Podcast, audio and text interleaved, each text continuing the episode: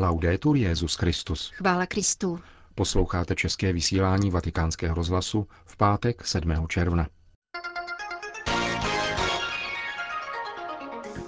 Homilie svatého otce ze slavnosti nejsvětějšího srdce Ježíšova.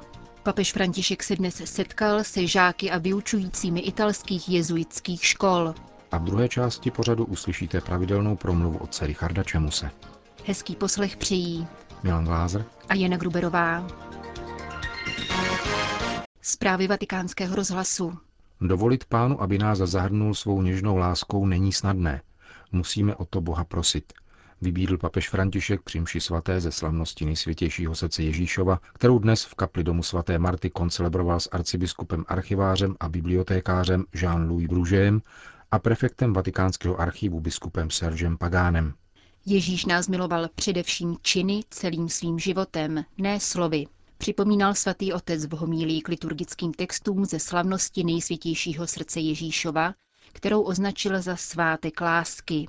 Jde o lásku, jež, jak rád opakoval svatý Ignác, se projevuje více ve skutcích než ve slovech a která znamená víc dávat než přijímat. Právě toto jsou pilíře a zároveň dvě hlavní kritéria pravé lásky, pokračoval papež. Boží láska totiž není abstraktní, nýbrž je láskou ke každému zvlášť. Bůh se z lásky přibližuje člověku, kráčí se svým lidem a dochází až k tomu, co je nepředstavitelné. Jak si srovnat v hlavě, že se sám pán stává jedním z nás, kráčí s námi, zůstává s námi, zůstává ve své církvi, v Eucharistii, ve svém slově, v chudých, že s námi dál kráčí po naší cestě. Taková je to blízkost, blízkost pastýře, který je na blízku svému stárci, blízko svým ovečkám, z nichž zná každou jednotlivě. Papež František se zastavil u prvního čtení z knihy proroka Ezechiela, kde Bůh ukazuje svou láskyplnou pozornost k člověku na obrazu péče o rozptýlené stádo. Vyhledávám ztracené, přivedu zpět rozptýlené, obvážu zraněné. Tenerezza. Ma il Signore ci ama con tenerezza. Il Signore sa quella bella scienza delle carezze. Něha. Pán nás miluje něžně. Zná nádherné umění pohladit. V tom spočívá boží lásky plnost. Nemiluje nás slovy. Přistupuje k nám a s něhou nám dává svoji lásku, blízkost a něžnost. Právě tak miluje pán, který se k nám lásky plně přibližuje a dává nám všechnu svou lásku i v těch nejmenších věcech. Právě blízkost a něžnost nám ukazují sílu boží lásky. Milujete si navzájem, jako jsem já miloval vás?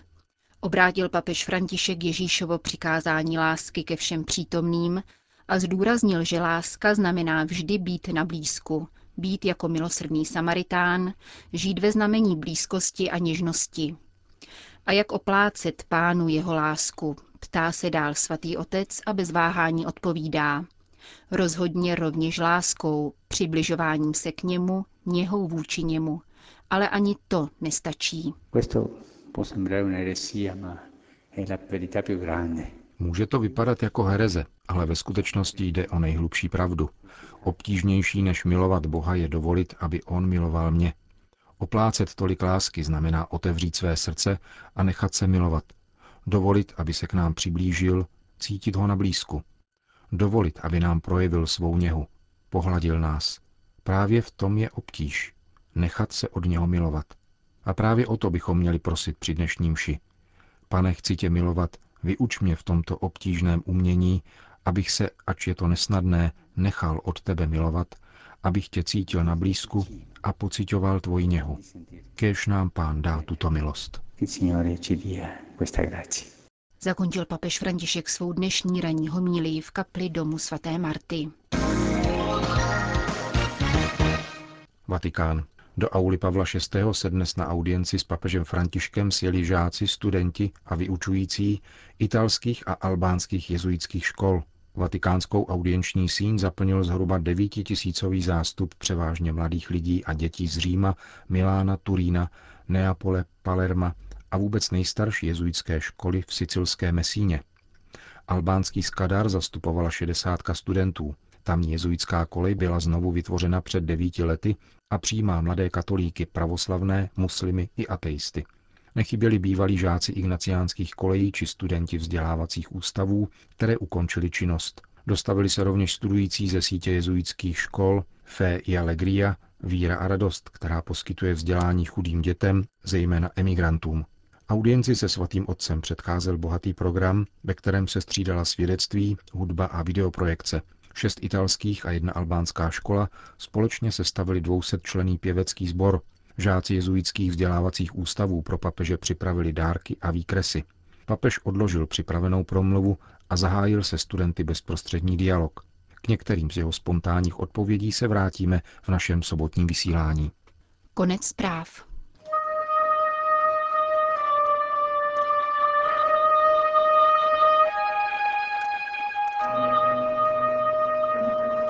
Následuje pravidelná promluva otce Richarda Čemuse k následující neděli.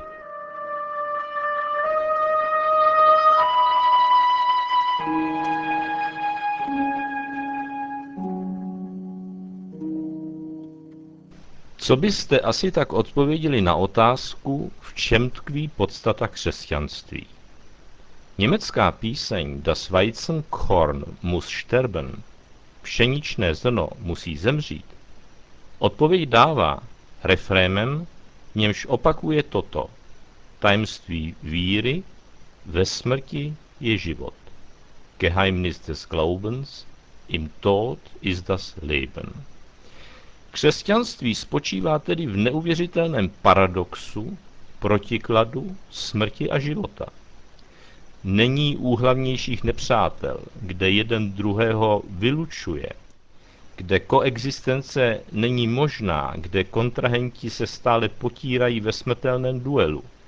Mors et vita duelo, conflixere mirando, dux vitae mortus regnat vivus. Velikonoční sekvence vybluje údivem právě nad tím, že kníže života, ač zemřel, vládne živý.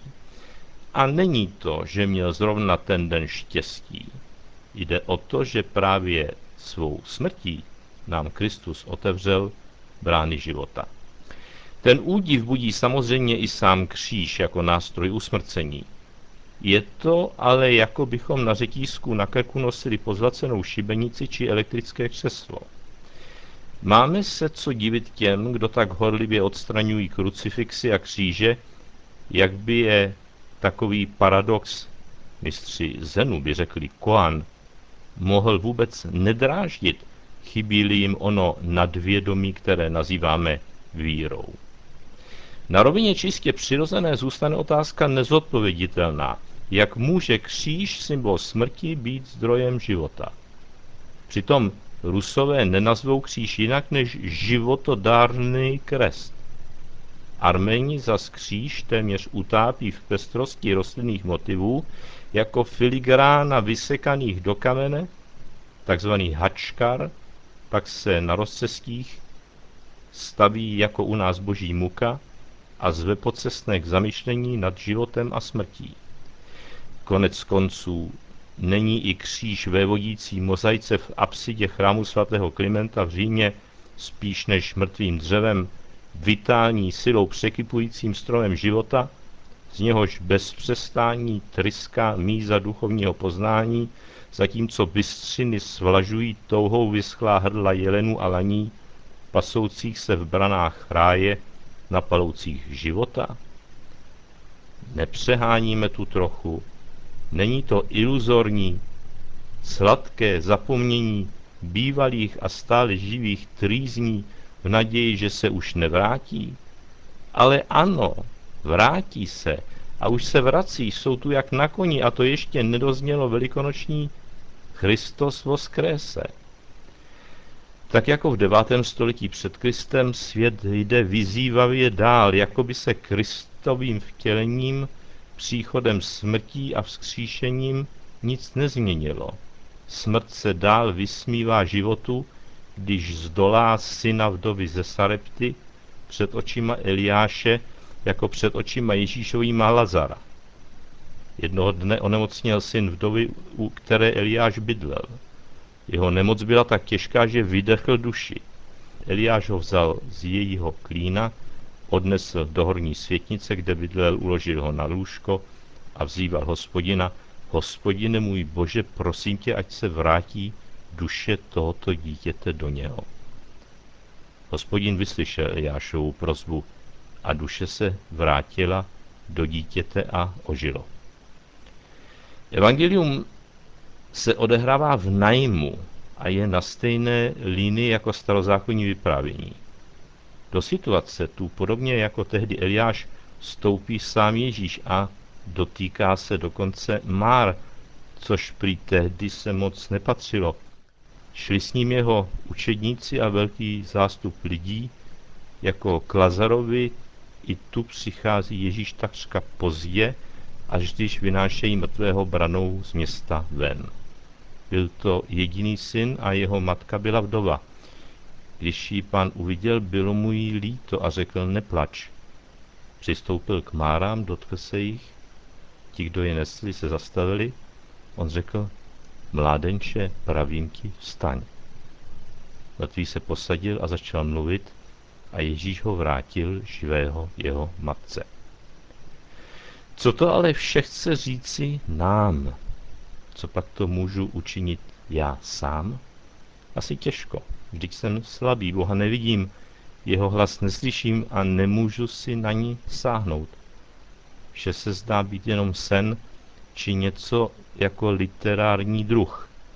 Po jásotu velikonočních zvonů, po opojném nadšení letnic, vystřízlivění, konec euforie. Všechno splasklo jako píchnutý míč. Nastupují realisté a nabízejí místo námahy cesty ke svobodě do zaslíbené země pouští, čočovici, hrnek masa s cibulí, jenž se lžícemi smí hltat v závodce s názvem duchovní normalizace. Svatý Pavel jakoby to tušil, bude kritizovat Galatiany za návrat ke starým židovským předpisům, potažmo nás. Za co? I nás za návrat. Za návrat kam? Inu, tam, kde je všechno jasné, jakože dvě a dvě jsou čtyři. Tam, kde není třeba tolik myslet a nic rozhodovat, protože to za nás převezmou ti druzí. Pak ale Kristova slova o svobodě božích dětí ztrácí smysl a Kristus přišel zbytečně. Nepotřebujeme jej. Nám stačí velký inkvizitor, který provede velkou normalizaci a zaručí pořádek. Pavel se však nevzdává a ukazuje na sobě, proč Krista nevzdá, za co mu vděčí a jak mu zmínil život, když jej přijal, zatímco Galatiané jej přestávají potřebovat. Tu se Pavel opět rozhorlí. Prohlašuji vám, říká, že evangelium, které jsem vám hlásal, není dílo lidské. Já jsem ho nepřijal, ani jsem mu nenaučil od nějakého člověka, ale ze zjevení Ježíše Krista. Druhá evangelizace není těžká, je nemožná. Leda, že i my si uvědomíme, že ji máme zapotřebí a naučíme se sami sobě umírat.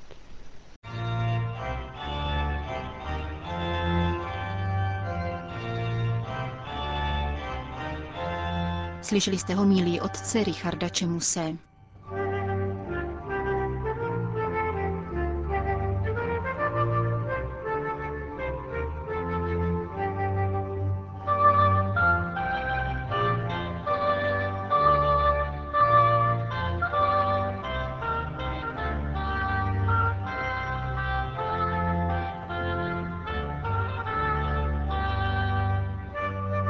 Končíme české vysílání vatikánského rozhlasu. Chvála Kristu. Laudetur Jezus Christus.